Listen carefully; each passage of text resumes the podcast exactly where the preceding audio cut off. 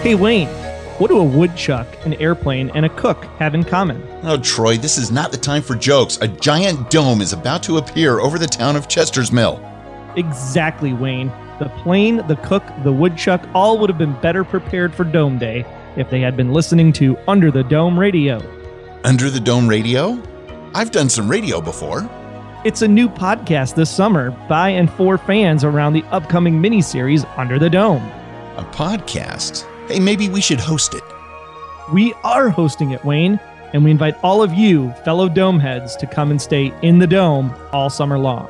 So tune in to WUTD for Under the Dome Radio and leave some feedback on the website at underthedomeradio.com.